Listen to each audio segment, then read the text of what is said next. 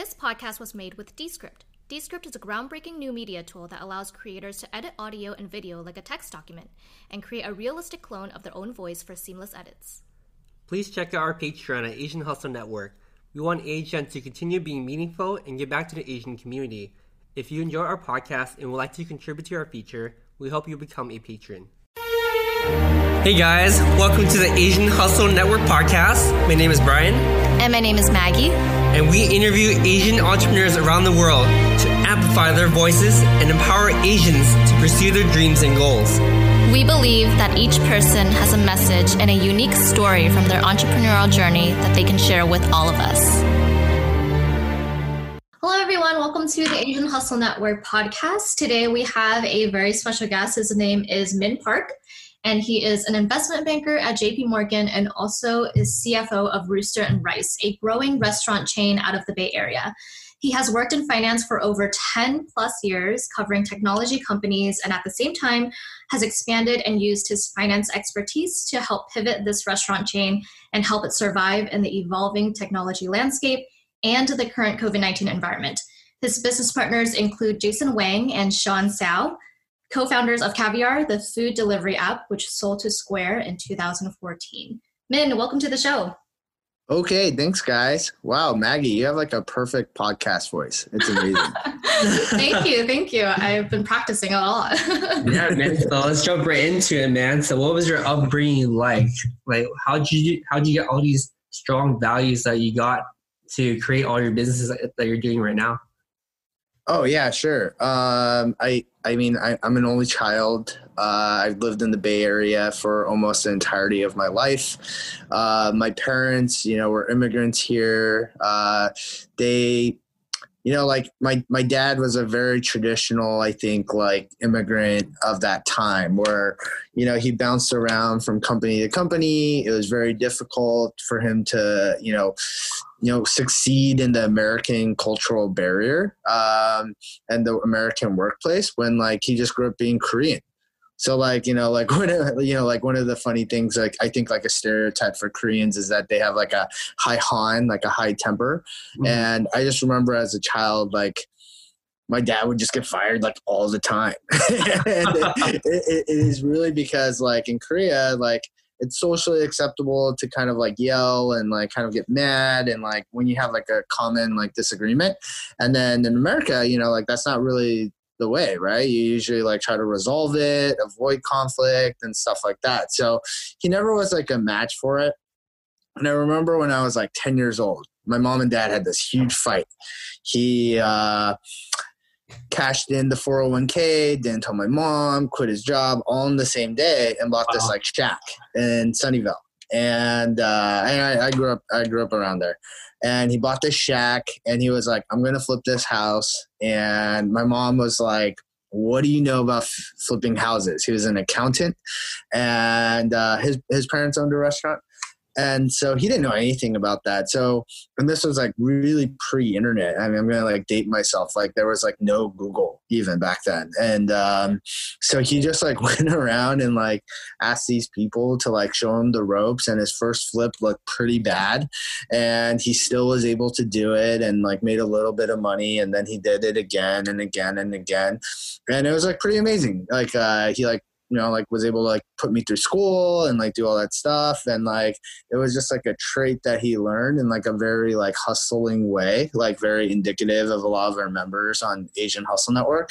And then but you know like being the kid in that environment and like just seeing like all of like the lack of structure and like all that stuff um you know for me it was like very volatile. And you know when i approach kind of like the way i do my business dealings like you know i i, I kind of grew up asian american so uh i, I kind of like know what like my dad is good at at like the hustling side. And then i was able to like apply it in a systemic way to kind of succeed in like corporate america. Also helps me like evaluate uh, you know businesses like Rooster and Rice was um, a big investment for us, and um, I, I wanted to make sure like I could recognize what's like hustling versus like what's like you know kind of like of high integrity and like what people could do in a tough situation because I often had that growing up. So yeah, uh, I- that's that's kind of like how that transpired. Wow, that's that's really awesome to hear. I had no idea like your dad was a house flipper too. This yeah. is awesome to hear, you know. Yeah, I mean the worst moment for sure. Well, I mean, and we're kind of like in the midst of a recession right now. Although, mm-hmm. you know, Bay Area and tech and the IPO market, Airbnb going out today is just like insane um, you know, as in like 2008, 2009, I, I was uh, going to go work as an investment banker at a bank that no longer exists. Um, I, I thought I would had my job secure the whole time. I even graduated a semester early. And then uh, I, I lost it before it started because the firm went under. And then um, my dad had all these properties right? And he bought them like in the in a day where like mortgages were easier to get low downs and like uh, the values like went underwater. So for like three years in the recession i was able to find a corporate job but I mean, like I was just helping my dad kind of like float those. So yeah. he doesn't really do that anymore. He's more of like a handyman now. He like kind of retired from the flipping game. But mm-hmm. yeah, that was that was a long time. that was like a stressful time. Wow. So while you were helping out your dad, did he ever expect you to kind of like take you under his wing? Like, did they have any expectations of like what kind of industry you would go in, or were they really laid back? Like, you can do, you know, what your passion, where your passion lies. Yeah, I think uh, my my dad when I was like in high school, he uh, took me to one of his projects, and it was like a painting project for one of his. Uh, and I, I took like all the way up to AP Spanish. So I was like semi fluent, and a lot of like uh, his employees spoke Spanish. So I was like able to kind of like kind of like bridge the language gap from my dad to them and then uh but you know like i was like my dad's son the owner's son so they like kind of messed with me so the first day um they were all wearing like hats because we're like painting like a roof. And like uh, no one told me why they were all wearing hats. I thought it was just like sunny. And uh, by the end of the day i had all this paint in my hair and it was like semi-permanent. And i was like oh shoot. Like that was like kind of like lesson one. And then i was just like not good at it. I mean like i think it was like a good trial um, to definitely see like if I could like do it. And I think my dad always like wondered like, oh, how come you're going to corporate America? Corporate America sucks. I, I, I, I, like made pretty much all my money doing going an entrepreneurial route, mm-hmm. and I'm like, you know, like I, I, I think they're like pluses and minuses to both and uh, yeah so so it's, it's funny because like we'll like look at the exact same situation and like now that i'm older he'll be like yeah all you have to do this is like you just have to like take this guy out for dinner and like make sure like he, he feels the referral love and i'm like i'm not gonna do that that's like a government person i'm not gonna do that like, yeah so um yeah it, eh, I, I think they probably had like one idea that worked for them but mm-hmm. like it quickly like they kind of accepted the fact that like you know like we're very different on that yeah, yeah. wow. wow. That's pretty awesome to hear, man. Yeah. I never realized you had that kind of upbringing. Yeah. oh yeah, yeah, yeah, for sure, for sure. Yeah. Oh, and so yeah, I would love to know like how did you get started in food? You know, you were at JP Morgan and then now, you know, you're the CFO of Rooster and Rice. How did that all start? Yeah, sure. So um, it really transpired. Um, I was working at a different bank before JP Morgan and um, you know, we were kind of like like two of my friends started caviar. Um, i still remember their first offices and you know it was right across the office from my corporate job and we were friends for such a long time and you know like it was, it was pretty crazy right? And then i they, they took no salary you know like kind of live off of like what they what they killed and like you know eventually had a great exit to square. And you know like but they they they and then when they exited they wanted to make these investments but they were tech guys. So you know like like structuring the deal and figuring out like how to make it like tax friendly and, and legally you know like how to best like finance it with debt or equity. You know they needed some help with that. So i helped them with some of the food deals. Um, we own a bonchon in san jose as well and that was an m&a so um, yeah and then and then rooster and rice came up and i love rooster and rice. Um, we were kind of like contemplating doing a chicken and rice restaurant at the time. We had a couple of stores open, but um, we had some kind of like uh, issues uh, with with that project.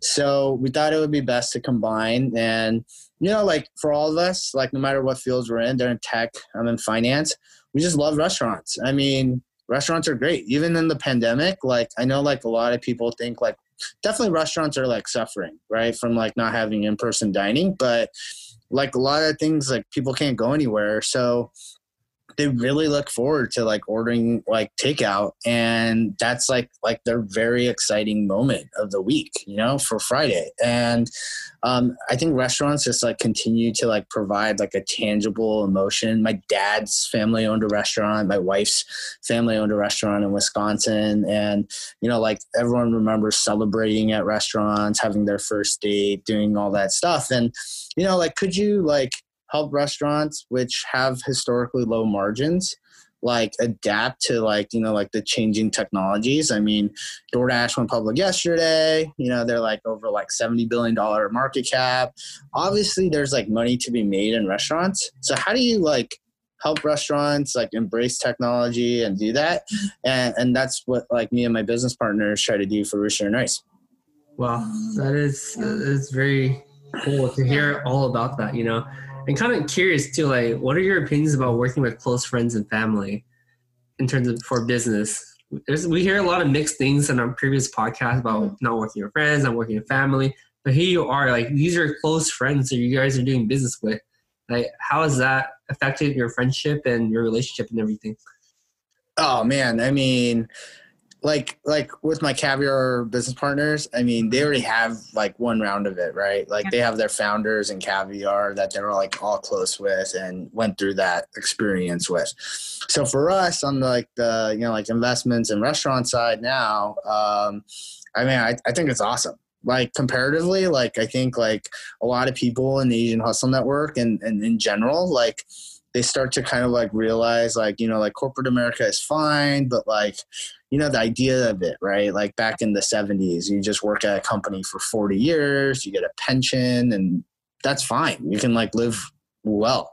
I think like you start to really see where like society has gone and if you do that now like you're probably working for like 60 years because things are just so expensive and your middle income or middle American like corporate income just won't be enough to keep up. So you almost like almost everyone I'm sure kind of goes in really excited about their first job and then like three years out they're like hmm how do i supplement my income? You know like there's so much stuff on the internet. So for us i mean it's great. Like yeah the restaurant stuff like they're they're you know like valleys some days like mountains other days.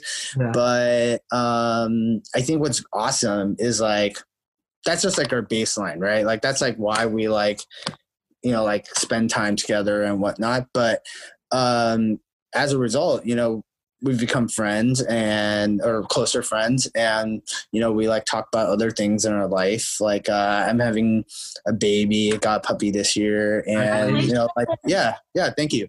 And um, yeah they're they're probably some of my more supportive friends. Like i i, I think it's awesome. And, and and you know like business partners like for sure it can get messy mm-hmm. but like there has to be a line too right? Like hey like like this is for our friendship and do you want to cross that line or not? I, I do have one more point on that actually, because like I think like a lot of those like old school movies and stuff were like, yeah, you know, like business is like hardcore, yeah. and you have to like be able to like remove that friendship element, otherwise, like and do what's best for the business. I think that's super different now. Yeah. I mean. like nowadays like you just don't know where like people are going to end up right? And you're gonna stay connected no matter what. So I just don't think you should like screw over people. So um, yeah, that that's kind of the mentality that we have um, going into stuff. Yeah, that's really good to hear. Yeah, it's an ongoing debate. I feel like a lot of people they have this bad connotation about like going into business with their friends, but you know, if you do it right and you're really close with that friend, you can be really honest with them. You know, and that's something that is really special for two people who had just met um, let's say if you are two strangers who had just met and you're going into business and you do have that relationship with them then that's very special. But for two friends you know it's it's something even more special. Yeah i mean i agree with you. I think it's a new way to, to do business nowadays. I can't mm-hmm. imagine doing business if you're not my friend. Yeah. You know I, there's no way i can trust you that large sum of money if mm-hmm. i don't mm-hmm. know you. Yeah, yeah. Yeah. Oh that's a, that's a hundred percent right right? And like I especially in the Bay Area because like people raise on like no ideas and stuff like that. Like money is sometimes like not respected. I think, mm-hmm. and like you know like because we're all in it together and like we're trying our best. uh you know even in tough times we're gonna like do everything we can to try and like help each other out so um yeah no i i, I actually really enjoy it like um there's a lot of times like being an entrepreneur part like um you you you get like doubt right? What is that like imposter syndrome? You're like you wake up and you're like things don't go perfectly right? And you're like man is today the day. Like did i mess up today? Am i ruining my life? And um yeah, having like your backbone on your friends going through it with you, like, yeah, it's awesome. That, that, I mean, like, like the DoorDash guys, I think we're just like Stanford friends. and like, yeah. That's yeah. awesome. Well, I mean, we know that this year has been so, so big for you. You know, you're having a baby, you got a dog. Um, I, we know that you opened a few restaurants, you know, in shopping malls. Rooster sure. and Rice in a mall. And a- we also want to shout out the board uh, that Min used to be a part of our AHN board as well, giving yes. us advice on how to grow. So, mm-hmm. you know, we really appreciate Min and all his help. Yeah, definitely appreciate it. And so, my question is like, how do you determine like what is the best location to open up a restaurant?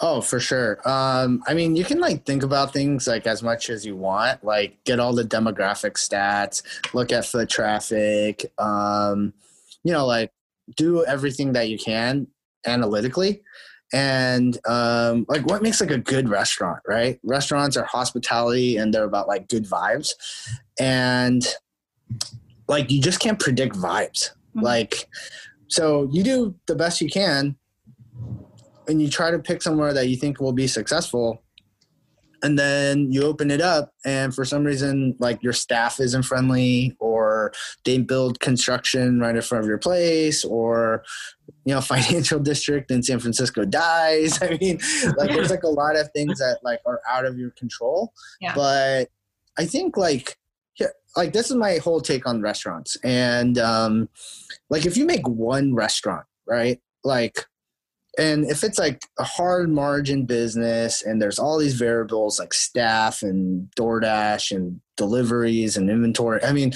there's a lot of different components of a restaurant business that are very tough. If you just try to pick like one location, that's really like shooting like are you gonna pick like one stock to invest in, right? No one advises you to do that. So I think if you have like a pretty good idea, like a very good concept, it looks pretty good, you can generate some margins, you have to open up a few. Like if you don't open up a few, you're right. Like you're really subjecting yourself for the luck of the draw and whether or not that one spot has good vibes. I know that vibes might not be the technical word, but like that that's pretty much it. And can you like portion out your portfolio of stores where you know like some stores might be doing bad some stores might be doing well and overall is your like net positive? And I, I really think that's a better way of looking at it. And like you know hopefully you don't pick like five bad locations. So, oh, but, and, and, hopefully all of that analysis will like even out where like you'll pick more good locations than bad. Mm-hmm. Mm-hmm. yeah yeah, yeah. and it, uh, i mean investors they usually want to see you know multiple locations uh, rather than just like one if you have one restaurant it's definitely like less appealing right uh yeah i think so i mean like there are like situations where investors want to invest no matter what right like uh yeah. like like Pok Pok in portland which oh. sadly closed i mean at one location but like well, I think they ended up opening some other ones in like Vegas or something, but they had that one location in Portland for a long time, or uh, uh Knox, right? So oh, like they, they, yeah, they had like one location, Green Zone, where you guys are. Uh, I actually looked at all these like Hainan chicken restaurants when we were looking at it, and so like you know like one location, it cash flows well, uh-huh. like would you want to invest in it? Yeah, sure. I mean, people people want to do like a cash flow investment, but yeah. it's not like a growth investment, which I think yeah. restaurants should be. Mm-hmm. So I think most of the time they like multiple locations. Yeah. So speaking of investments too, like a lot of people in Asian always ask about how investments in restaurants even work. Mm-hmm. You know, they always say, "I want to put in 50k or 100k," but not, they're actually not sure what to expect from their their cash flow or returns. Like how does that investment work if I was like an investor, I want to put 100K or 50K into Rooster and Rice? Can you help break that down for our listeners to, to better understand the industry? Uh, sure. Um, like again, like I think like first you gotta look at yourself as an investor. And like when people ask me all the time what they're, you know, like, hey, I really want to put my money to work, kind of like that like three year corporate America thing, and like they saved a little bit. You know, what what what should I do? Where, where should I put it? And um, there's like really like some like you could be a cash flow investor, which typically means there's less growth to be honest and you're able to like get like a safe like coupon hopefully better than like whatever savings accounts are which are like i think like 0.5% and then or you could be a growth investor which means you're probably not going to get a lot of cash flow because the business itself is going to reinvest any profits into growth and expansion so they don't really want to like let cash go out the door to you as an investor because the payout is really like later at the end. Mm-hmm. So that's the first thing. And then in terms of restaurant investments, because so so so a typical restaurant investment for like a miniature growth plan, like five stores. Like it has one store, it's going to grow to five. Um, it's typically done via a convertible note mm-hmm. or common equity. So a convertible note you're promised a coupon of like you know like a certain interest rate um, and then you can participate in the upside when the company raises an additional round and so you can convert that into equity so you get kind of like a downside protection and an upside lift the upside lift is not going to be as high as when you do just common equity. Common equity, you get no downside protection. You're not promised anything. You're just there for the growth of the business, and you're it's, it's a lot simpler of an arrangement. There's this a document called a safe it's very popular right now with tech companies because um, it's a document that kind of like YC Combinator, uh, Y Combinator kind of pioneered. And, um, you know, you kind of see like tech entrepreneurs who've had an exit and want to get into food and beverage, try to raise via safe. It just is like a mismatch to me in terms of industries because, I mean, tech companies can grow, you know, like be valued at millions of dollars with no product. And you know that's not how food and beverage works. Like you need to have like a good product a good customer following and stuff like that. So um, I, I think those are probably the two most common structures that you'll see. Okay. Awesome. And what has been like the most stressful situation you've been in in the restaurant industry? Where you're oh. like oh. Man like why am i doing this myself? type of situations yeah, sure. So I, I, I guess like in 2019, um, we try to raise capital for all of our concepts, but it was for growth, right? Like I think like I think I had like a store planned for each of our restaurant investments uh, up until July, like one store a month in 2020, and obviously COVID 19 happened, which like just like backflipped everything. But the other part about it is that like um, I think like a lot of the reason why restaurants fail too, you know, um, is they don't have good balance sheets. Mm-hmm. And a lot of Bay Area and restaurants in general, all they care about is like top line because top line means growth, right? But it's really your balance sheet that's like your safety net and your insurance. And for us, you know, we saw COVID happening. Like we thought it was going to be like six months in March, mm-hmm. at, at the worst. You know, like there was like a playbook that, um, you know, could be kind of like dramatically reduced in 60 days from some of the other countries. Mm-hmm. But you know, we're preparing for six months. It's gone on for way longer, right? But um, we try to fortify the balance sheet.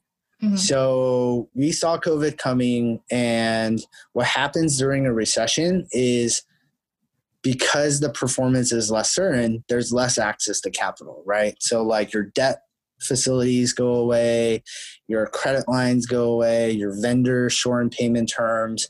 And instead, in March, um, we just made all of those as max maximized as possible. So I mean, it's kind of crazy, but there were like instances at some of our locations where, you know, we took the credit line and then the next day that institution was like, we're not doing credit anymore for like a while.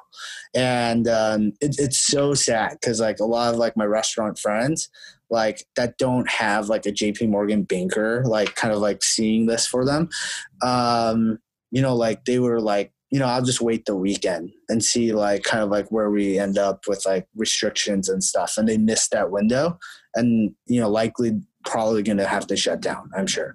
So i mean it was literally like the i mean that was definitely the most stressful time like like when covid was first happening and making sure that we could like adapt to the new world for sure. Wow uh, that's crazy yeah, to hear. that's insane and how are your restaurants doing now since you know the beginning of the pandemic? You know what were some of the things that you had to implement and pivot during that process? Yeah, for most of our places, um, and and like I think like all of the management teams for sure think I'm the naysayer on the whole COVID thing, but um, and, and naysayer being like I've kind of always thought it was going to be like lockdown for a while, and uh, I'm probably one of the few that like think that like you know until there's like a proven vaccine that's super safe, you know, it's just not going to change the way consumers interact or governments like kind of um, like let things happen. And so like Q4 was a perfect example. Like uh, even in the summertime, like things were like opening up and like all the management teams were like, "Min, you're so wrong." Like, you know, like you, can't you see we're already like progressing? And I and for me, Q4 was always going to be the worst quarter because people get sick, right? Like I always get sick in Q4, and so like that plus COVID, you know, like just seemed like a recipe for disaster. So for all of the stores that are open for the most part, um, we just did delivery and takeout. Like mm-hmm. even when like you could do outside dining, you could do indoor dining, you know, we just chose to like keep the same model. Mm-hmm. And the reason why, it, and, and like we probably left like dollars on the table for sure. Mm-hmm. But the reason why is like it's so disruptive to like like you know like train people hire people uh, fire people if you have to shut down and like we wanted to create like a culture to like be super stable like hey like you're working for us i know crazy stuff is happening in food and beverage right now but you know this is going to be our baseline and we're just going to be there no matter what so um, for us you know like uh, california shut down again like two weeks ago mm. um, we made no changes like zero changes. And like, I, I feel really bad again for like a lot of my restaurant friends because they were like just like buying all the equipment, the heaters for winter, and training all their staff, and bought all the food. Food spoils, right? And uh, they were going to open like the next week, and they couldn't open at all. So all of that working capital just goes to like like poof. And so yeah, yeah, it, it, I mean, it, it's a very tough like time frame for everyone, but um, yeah, we just kind of like take like a very constant view on everything, and that's served us well so far. Well, that's that's, yeah. that's really good to hear that you've been pivoting pretty well, mm-hmm. especially during these tough times. Because you know, we started a second Facebook group called Asian Foodie Network because we see so many restaurant owners posting inside AHN that they're worried. Mm-hmm um, glad you're doing really well, but we kind of want to switch back to conversation a bit to, to talk more about yourself. Like, mm-hmm. out of curiosity, man, how do you manage everything? like, yeah. you know, you still work, uh, you still have your job, and yet you're doing mm-hmm. all these investments. It always seems like you're always in a meeting somehow or somewhere. Like, how um, do you how do you manage everything mentally? And your time, what is your time management skills like? You know, we know you're a super busy guy and, you know, you have a dog too, you know, all these new things coming in. You have so a kid coming. How, yeah, yeah. how do you manage all of that? Yeah, I mean, uh, like 10 years ago, I was probably like, um, I probably had like too much time. Like I was just like hanging out with my friends and like we are like going out and and and doing very 25 year old like things and um, i kind of like made this pivot like five years ago um, i remember i was like in new york with one of my friends and i was like hey i'm just gonna like try to go for it and um, this is the thing that's like really important for me um, I, you know, like what was that? That was five years in banking, and you know, like banking is a very tough life. Like there's like a lot of TV shows about it that are like whoa, you know, like there, it's a, it's a tough grind. So, you know, I, I, looked at it and I was like, wow, I really need to like kind of like do something to kind of like separate from the grind. Mm-hmm. And for me, it's super worth it for me to work on like Rooster and Rice and working with my business partners on stuff because um, it's like kind of like a good pivot away. It's like a mental break from the grinding part. Um, and then secondly, I think a lot of people could do it like um, we're just like in this day and age where like you know like you can do so many things from like your phone and your laptop and like portable devices. And if you create like systems in place you could totally do it like remotely and different things at the same time. And then lastly you got to prioritize right? Like um you got to prioritize on stuff that's like meaningful to you inside. So for me like JP Morgan and my banking job is very demanding, but that's also what pays my bills for the most part. So um, that's number one, right? I mean, like outside of family, friends, and like personal relationships, that's number one. And I gotta like do what I need to do for that. And then do I have time for everything else? And yeah, totally. But I think like um, a lot of people also forget like, you know, like kind of like they kind of confuse like the self-care the mental health stuff like what AHN kind of does and they ignore that portion as being like kind of like pivotal or they give it too much right i, I think like it's like kind of balancing what you actually need because you most people like that tend to be successful need to be busy mm. and to be busy you also need to kind of have like good mental like barriers as well yeah. so it's really finding that balance and like prioritization so yeah. yeah. And a lot of like, you know, like late nights and early mornings. I mean, Brian and I, that's how we got to know each other. that's very true. So break it down for us, man. What is your day today like? Like what time uh, you sleep, what time you wake up, man? And what do you do, like, while you were talking about mental health, what do you do to manage it? Yeah. Well? I want to hear about a schedule first. Yeah, sure. Um, I think I can tell you like what my 2019 schedule was because that's just way more like applicable, I think. But like, um, yeah, I mean, I, I, I used to sleep not too much, like four hours a night or so. And uh, good portion of that was, you know, like JP Morgan. Mm-hmm. Then you got to be healthy and like work out. And then you got to do the restaurant finance stuff. Then, like, I, you know, I'm married, so I definitely had to spend quality time with my wife. And, you know, like when wife was busy, had to make it up with my friends. And so it was definitely a juggling on that. Mm-hmm. Um, I think now, like that I'm older and like the family thing is like coming expanding, right?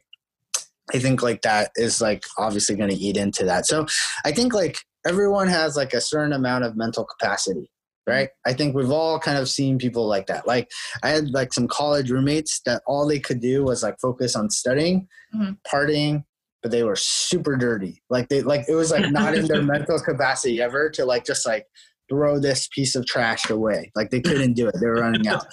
And as an adult, you know, like that's that's a kind of like a joking one, but as an adult, we still have that same mental capacity, mm. but it's just a really like different way of like, you know, like adjusting for it.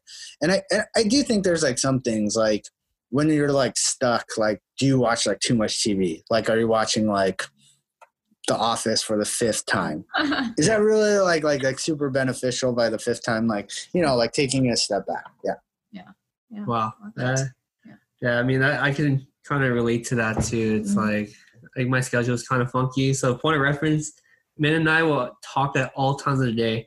Anytime I, I, I message him at 1 a.m., he'll respond. 3 a.m., he'll respond. And 6 a.m., he responds. And then during the day, too. So I'm like, does this guy ever sleep?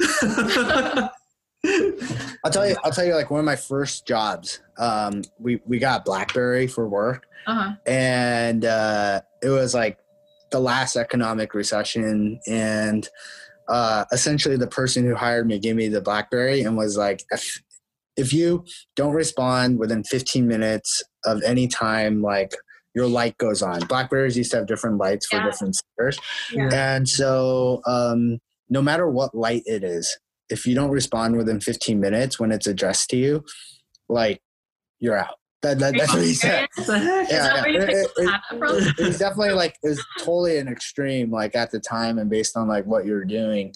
But like you know, I kind of I kind of get that, right? Like Uh-huh. like like the whole thing is about like responsiveness and like if someone's like sends you something, then they're probably waiting to progress on their work for you. Like not to say that you need to like adjust your whole schedule for someone, but like if you can respond and like kind of like communicate at that level, like I, I honestly think like that's where like things go like pretty exponentially faster and it actually helps you like to be honest. But like when you spend a day to respond and they spend a mm-hmm. day and then you wait two mm-hmm. days and i mean then you get nowhere so um yeah i actually think it makes like me more efficient by doing it too Your sense of Yeah, yeah, urgency yeah, is off the off the charts, man. By And- far one Yeah. of the best. Additionally, that's like super respectful too, and just out of common courtesy, you know. And it looks Yeah. good. oh yeah for sure yeah for sure for sure yeah but now i'm like super dumb i can't like handle like if i like forget to do that right away now like i won't remember so i need to do it yeah Remember, like two days later. yeah, yeah, I, exactly. Can, I can relate to. I usually respond immediately if I see it. I respond, but if I'm like, okay, I would just respond to him later. A week later, I'm like, oh crap, we're gonna respond. yeah exactly exactly i'm like yeah. So, what are some things that you wish you could have told your younger self before you know you started your journey on in like the food industry Or and- anything. or anything? Yeah, yeah, Like back in college. yeah. Maybe like back in college. Yeah. Oh, okay. Yeah, those are good questions, man. So, um, I think like back in the day, I I read a ton of books, Mhm. like a lot of self improvement books. I probably read like most of the really like classically popular ones, Mhm. and I got to a point where like, you know, they started saying the same thing. Right, like they eventually hit on like common themes and like common attitudes sort of situations and like i just like my marginal benefit for reading the next one was i, I just knew like hit a hit a plateau Yeah. but i probably waited like honestly i probably read two years extra of books before i started doing stuff and what i really wish i could like tell myself is like hey why don't you just pick like five of them Mhm. and just read the top five see what the commonalities are and try it out for yourself what you think will work for you. And then if it doesn't work yeah why don't you read five more and like do it that way and do more of like a try because i think a lot of times like people like want to do stuff and they don't know what to do. And then they look to the books to see like as like a playbook as to what to do because those people are successful. But everyone's different right? Like um everyone has like a different like way of getting there. So yeah you can like take some of the lessons and it'll apply to certain situations but you gotta just like try it out. So i probably wasted too much time reading about it and not doing it and that's probably like my lesson for people or myself even my past self yeah That's a that's a good point. I feel like a lot of people they try to look for the book that will change their lives Mhm. because Yeah. a lot of people say like, "Oh, Rich Dad Poor Dad changed my life," right? yeah Like this book changed my life. So a lot of people look for, "Oh, when is that book gonna come to me and change my life?" But you have Yeah. to really apply what you read in each and every single one of those books. Yeah, that's you, right Yeah, I think you you also keep in mind when you're reading a lot of books too that you know it may sound great, but no one really talks about their struggles through Mhm. their books. You know. Yeah. So yeah i mean i mean like to- that's totally true but also like um like like like like like warren buffett right like everyone reads like intelligent investor the buffett biography and all that and like they're just like all i have to do is read buffett's 13f and i'm just going to copy his investments a quarter later but like gotta think about like warren buffett like during the last financial crisis was able to like save companies Mhm. because he was just he just had that much capital. And you're never gonna have like those billions of dollars probably probably to like do the same type of deal that made him rich. But like is it like his mentality right? Like i think like a lot of people even look oh he eats like a steak like every week and like he drives like a pretty like old car and those things aren't important i'm gonna apply it what if those stuff makes you happy you know like what if you want to buy, like drive a tesla you know and like because you have the tesla that motivates you so um i think they're like good things to know like that's how people think and like that will help you later on but like you just gotta do like what kind of works for you yeah yeah. Yeah. So what are your goals for 2021? oh Man, that's a good question. I, I, feel like I spent so much of my time in 2020 trying to figure out what 2020 was going to be like. Uh-huh. I I haven't really thought about 2021. Um, I think I'm just gonna, you know, like try to uh, you know have the kid and like transition into that. Um i'm thinking about like uh kind of like changing my lifestyle. I already kind of like started doing that to incorporate like a little bit more health and longevity.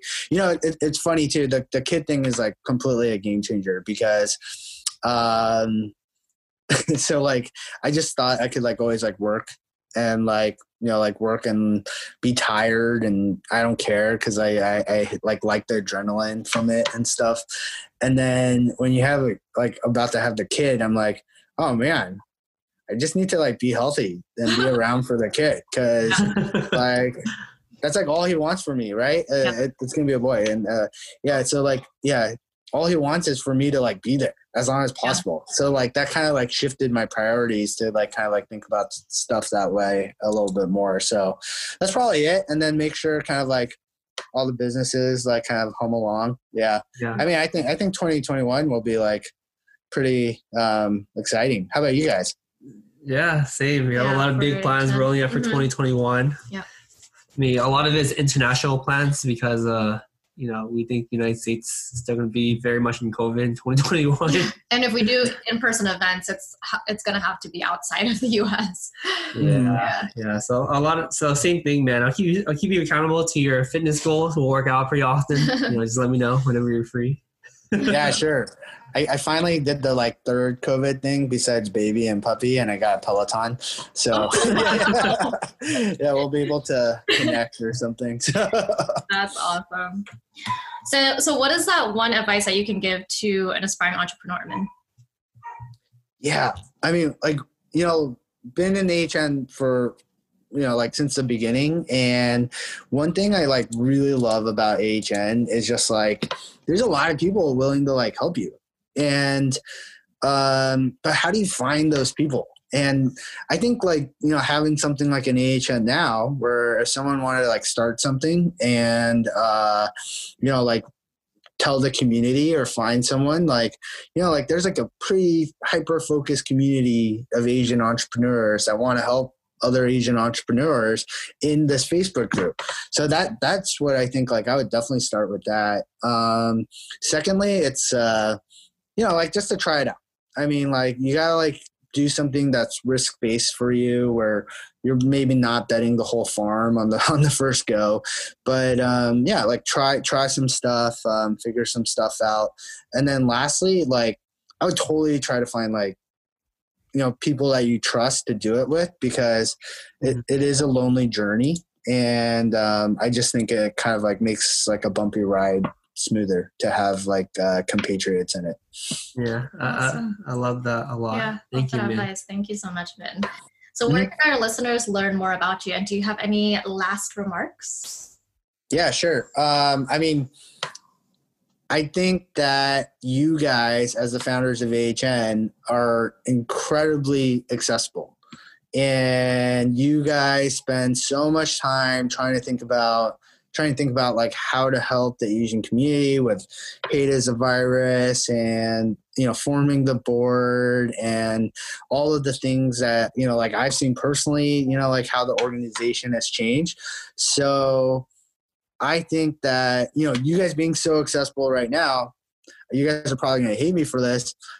You know, like try to try to try to like kind of like access you guys, you know, and like get to know you guys. I I think you guys do like a fantastic job at like connecting people too. Like um, I'm selling my Emeryville condo, and Brian, you know, being in the real estate industry was like one of the first people I reached out to to who we could recommend, and and that's kind of like the beauty of AHN is like just like helping each other out and connecting. And um, yeah, I, I, I, really think members should um, start to kind of take advantage before it gets too big, you know, and, and yeah. they have, and they have to go to like Brian 2.0 and Maggie 3.0.